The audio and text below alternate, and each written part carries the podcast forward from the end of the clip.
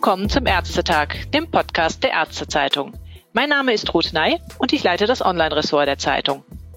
Müde, schlapp und atemlos, so geht es vielen Patienten nach einer überstandenen Covid-19-Erkrankung.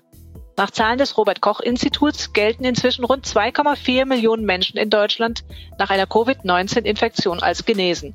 Doch etwa jeder achte bis zehnte soll noch mit Langzeitfolgen zu kämpfen haben, die unter den Bezeichnungen Post-Covid-Syndrom oder Long-Covid bekannt sind. Teilweise monatelang. Dr. Jördis Frommhold ist Pneumologin und Chefärztin in der Medianklinik Heiligendamm, wo man sich auf die Reha von Patienten mit Covid-19 Langzeitfolgen spezialisiert hat. Über 400 Patienten mit einer solchen Problematik wurden in der Klinik seit April vergangenen Jahres behandelt. So ganz nebenbei wurde Jördis Frommhold vor kurzem als Frau des Jahres 2021 in Mecklenburg-Vorpommern ausgezeichnet. Hallo, Frau Dr. Frommhold, ich begrüße Sie ganz herzlich am Telefon. Hallo, Frau Ney, ich sehe auch. Und auch noch herzlichen Glückwunsch zu der Auszeichnung. Ja, vielen Dank. Frau Dr. Frommhold, je länger die Corona-Pandemie jetzt andauert, umso mehr häufen sich die Berichte über Patienten, die nach einer abgeklungenen Covid-19-Erkrankung noch lange nicht wieder so fit sind wie zuvor. Was genau weiß man denn inzwischen zu den Langzeitfolgen des Virusinfekts, wenn man das mal kurz so zusammenfassen kann? Also wir haben, wie Sie ja schon gesagt haben, schon einige hundert Patienten behandelt. Tatsächlich sind es jetzt mittlerweile schon über 500 und wir können durchaus verschiedene Verläufe der Genesenen herauskristallisieren. Vielleicht kann man es so sagen. Ich glaube, es trifft es nicht, wenn wir nur von Infizierten, Gestorbenen und Genesenen sprechen. Wir müssen vielmehr diese Gruppe der Genesenen noch weiter unterteilen. Und zwar hat sich bei uns herauskristallisiert in drei Gruppen. Und die erste Gruppe sind Patienten mit sehr, sehr leichtem Akutverlauf, Grippe ähnlich, wirklich sehr, sehr kurz, vielleicht auch selber gar nicht gemerkt und die dann wirklich echte Genesene sind. Diese Patientengruppe sehe ich bei uns in der Klinik überhaupt nicht. Es ist sicherlich eine der größten Gruppen und die macht uns wenig Sorge. Dann gibt es aber auch noch zwei weitere, die Gruppe zwei. Das sind Patienten, die einen sehr, sehr schweren Akutverlauf hatten, lebensbedrohlich, Lungenversagen, ECMO-Therapie, Multiorganversagen, Tracheostomie und so weiter, also lange Intensiv- und Beatmungszeiten. Diese Patienten haben auf den ersten Blick das eindeutige Reha-Potenzial, sagen wir es mal so.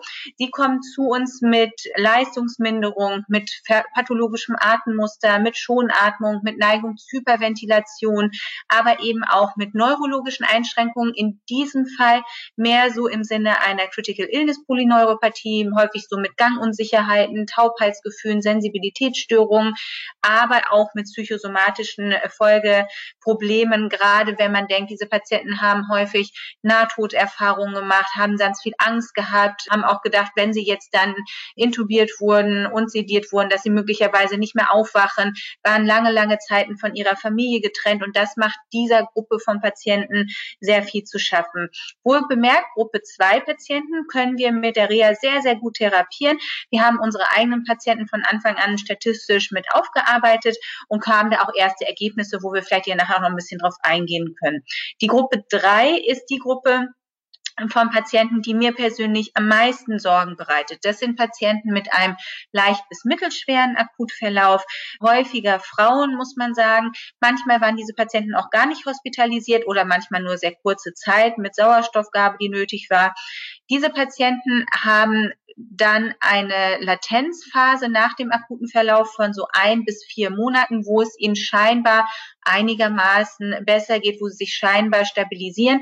Und dann bekommen sie nach dieser Latenzphase eine erneute Rebound-Symptomatik zeigen dann eine massive Leistungseinbuße, Leistungsknick, Fatigue-Symptomatik, bleiernde Müdigkeit auf der einen Seite, aber eben auch sehr ausgeprägt neurologisch-kognitive Einschränkungen.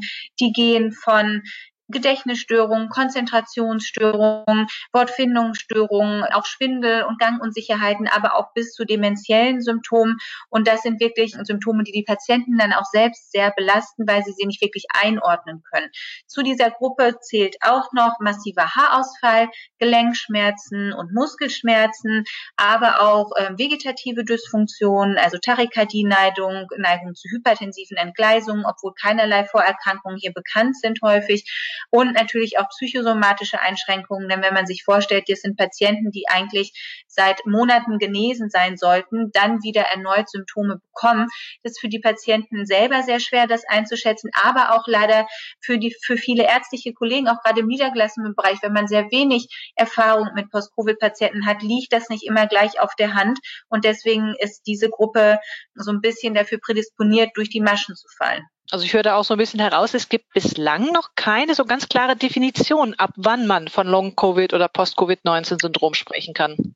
Genau, also eine wirklich klassische Definition gibt's nicht, aber wir haben ja schon mehrere Studien dazu. Es wird ja im Moment noch so ein bisschen Post-Covid, Long-Covid als Synonym verwendet. Es gibt aber auch in der ICD-10 ja schon einen Code oder eine Nummer, wo man das Ganze kodieren kann.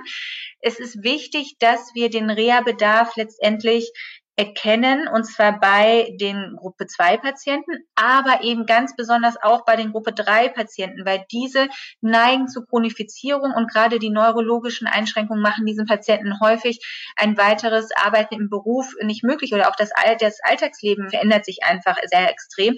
Und auch bei diesen Patienten haben wir durch die Nachsorgemöglichkeiten, die Patienten zu stabilisieren, sei es zum Teil auch nur so, dass wir eine Krankheitsbewältigung vorantreiben und dass die Patienten lernen, sich jetzt eben neue Grenzen zu setzen oder mit neuen Umständen lernen zu müssen. Auch das ist sehr, sehr schwierig, wenn es für so ein Krankheitsbild gar keine Akzeptanz gibt. Und das ist jetzt auch nochmal anders. Man kennt das von anderen viralen Infektionen oder Grippeinfekten, die können einen auch richtig mal von den Beinen hauen. Und es dauert lange, bis man wieder sich fit fühlt. Was ist anders nach einer Erkrankung mit Covid-19, wenn man solche Symptome aufzeigt?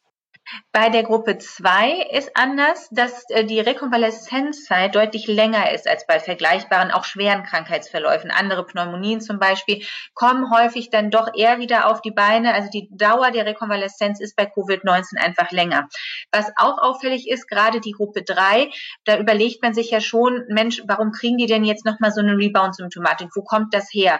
Und da drängt sich ja eine autoimmunologische Genese auf, gerade weil wir das auch von anderen anderen Viruserkrankungen kennen.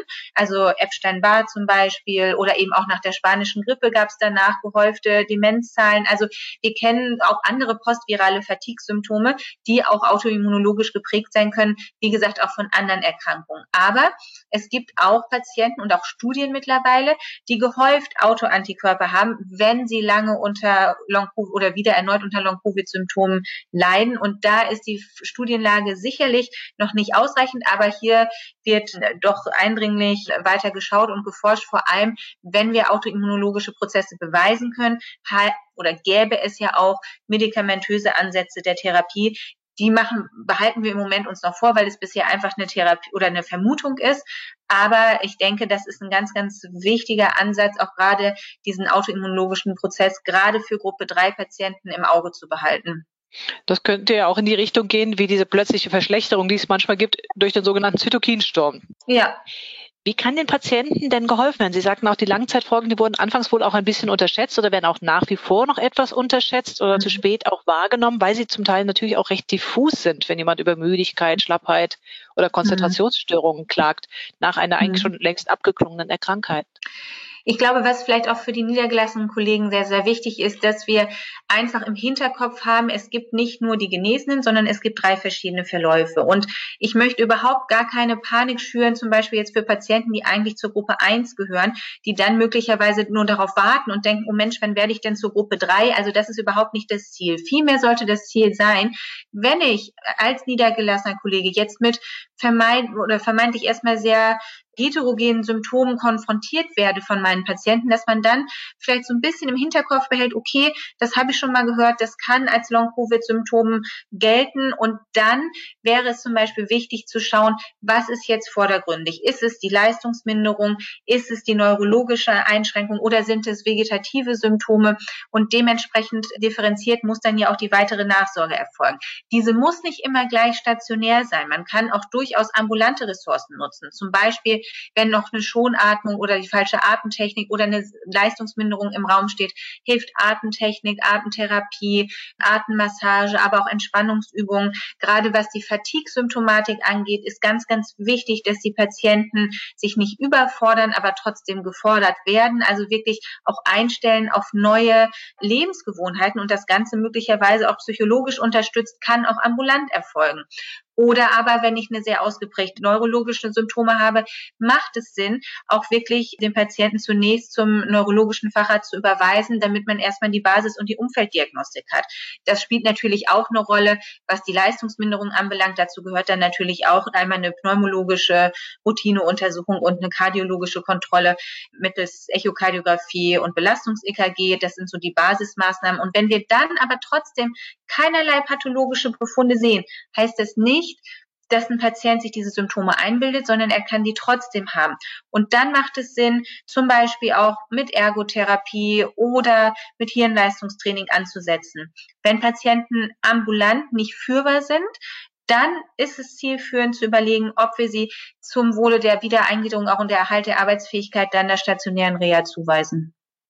Gibt es denn Unterschiede unter den, also unterschiedliche Patientengruppen, jüngere oder ältere, die eher betroffen sind. Sie hatten kurz erwähnt, bei Ihnen sind relativ viele Frauen. Das wird jetzt auch durch eine aktuelle britische Studie bestätigt, die hm. bei 1000 hospitalisierten Corona-Patienten ermittelt haben, dass vor allem Frauen nach fünf Monaten nach dem Klinikaufenthalt mhm. eben noch mhm. mit solchen Anzeichen wie Müdigkeit oder Atemlosigkeit und diesen kognitiven Beschwerden, die Sie auch so nett unter Brain Fog bezeichnen, ja. ähm, leiden. Genau.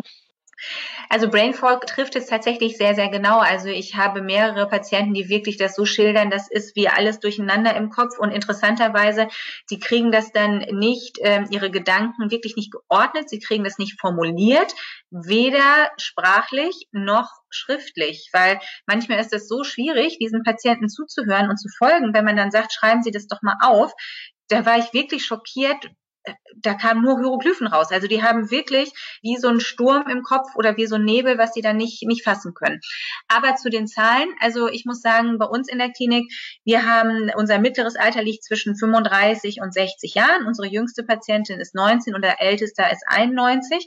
Aber was Gruppe drei anbelangt, die zieht jetzt zunehmend nach und das sind tatsächlich häufiger Frauen, wobei Gruppe zwei, die akut schwerst Erkrankten, häufiger Männer sind, was auch, was auch bei uns so ist und was aber auch zur, zur Akutklinik passt. Da haben ja auch häufiger die Männer dann doch die schwereren Verläufe.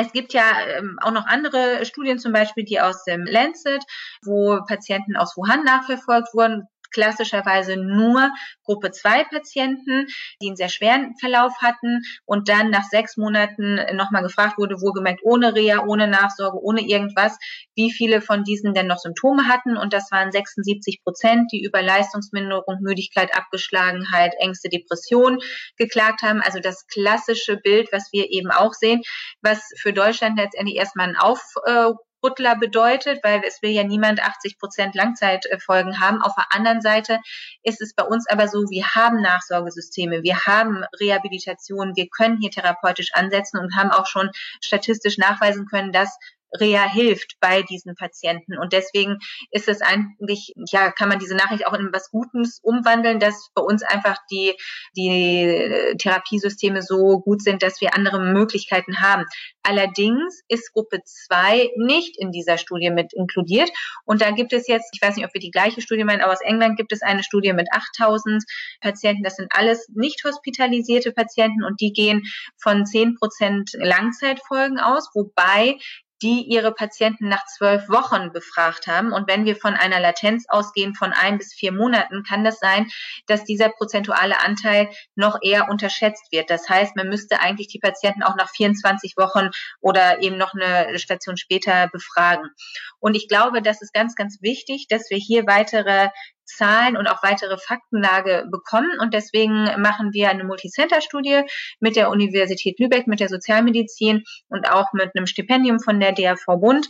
Und da geht es um die Effizienz von Reha bei Post-Covid-Patienten. Und wir schließen bewusst Gruppe 2 und Gruppe 3 ein, können die im Nachgang differenzieren und gucken, wer profitiert besser, wer schlechter oder profitieren die gleich gut oder wovon profitieren die besonders gut und können dann auch am Anfang der Reha werden die befragt, am Ende nach sechs Monaten und nach zwölf Monaten, also relativ langer Nachlaufzeit und dann werden auch Dinge erfasst, wie Wiedereingliederung ins Berufsleben, weitere Arbeitsunfähigkeiten, wie sieht's mit der Psyche aus, wie sieht's aus mit Scores zu Depression, Angst, posttraumatischen Belastungsstörungen und so weiter. Und vergleichen diese Gruppe mit einer Referenzgruppe obstruktive Atemwegserkrankungen bewusst Asthma und COPD zusammen als obstruktive Atemwegserkrankung, weil für beide eine Reha-Evidenz vorliegt. Und dann kann man natürlich so ein bisschen auch differenzieren, wie gut profitieren jetzt Covid-Patienten im Vergleich zum Beispiel zu obstruktiven Atemwegserkrankungen. Und das sind, glaube ich, ganz, ganz wichtige Zahlen, die noch ausstehend sind und wo wir wirklich noch äh, viel aus, auch daraus lernen können. Kann man denn überhaupt schon im Augenblick sagen, bis dahin haben sich die meisten Beschwerden gebessert und ab da kommt es dann zu einem kritischen Bereich, die besonders lang oder hartnäckig sind? Wir sehen schon, dass sich gerade die Gruppe 2 Patienten, also die, die einen sehr schweren Verlauf hatten, dass die sich wirklich sehr gut stabilisieren, selbst wenn die länger brauchen. Aber da haben wir gute Erfolge tatsächlich.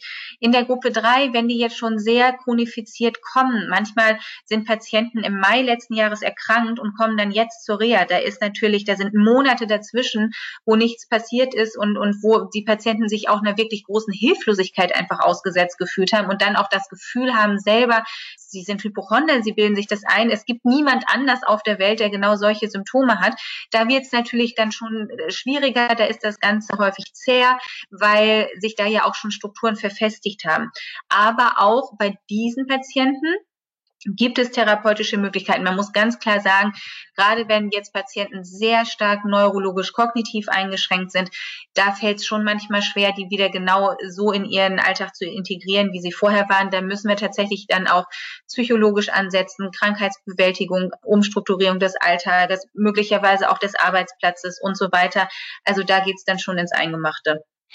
Neben all diesen rehabilitativen Maßnahmen gab es vor kurzem, die ist noch nicht publiziert, eine kleine Studie, wonach möglicherweise auch die Corona-Impfung Verbesserungen bei Post-Covid-Patienten erreichen kann. Mhm. Lässt sich da schon ja. etwas Valides dazu sagen? Da würde ich mich jetzt nicht weit aus dem Fenster hängen und da irgendeine vage Vermutung machen. Also ich denke, wenn die Studie draußen ist und wenn das bestätigt ist, ist würde das natürlich die Impfbereitschaft erhöhen und das würden wir uns ja alle wünschen, dass das so ist. Aber dazu würde ich mich jetzt noch nicht eingehender äußern.